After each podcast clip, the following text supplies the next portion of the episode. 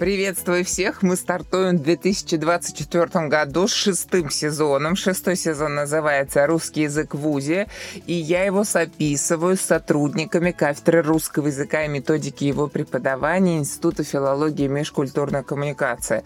Мы будем говорить о разных разделах языка, которые преподаются в вузе.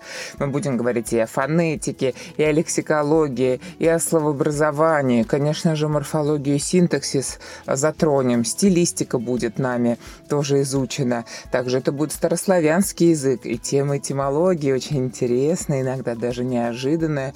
Обязательно будем говорить о методике преподавания русского языка и о том, как работать с научными текстами.